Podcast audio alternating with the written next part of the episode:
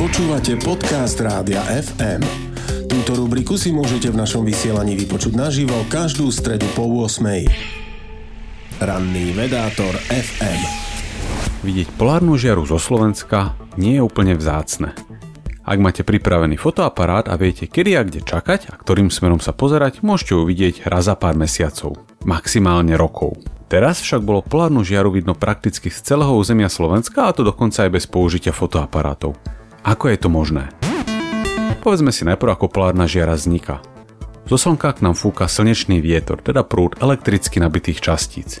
Tie narazia do atómu a molekúl v našej atmosfére a excitujú ich, teda dostanú ich do vyššieho energetického stavu.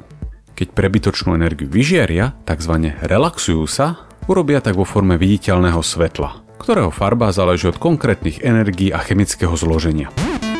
Vznik polárnej žiary tak nezávisí ani od toho, čo sa deje v našej atmosfére, ako od toho, čo sa deje na Slnku. No a tam bola posledné dni mierne zvýšená aktivita. Áno, počujete správne, povedal som mierne. Naozaj veľké erupcie vznikajú na Slnku len raz za pár rokov, no a môžeme byť radi, že nás také netrafia.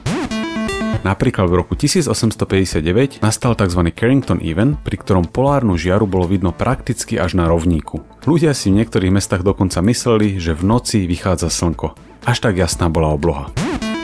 Polárna žiara až na Slovensku tak nie je nič magické ani popierajúce fyzikálne javy. No to neznamená, že by sme si takúto krásu nemali užiť.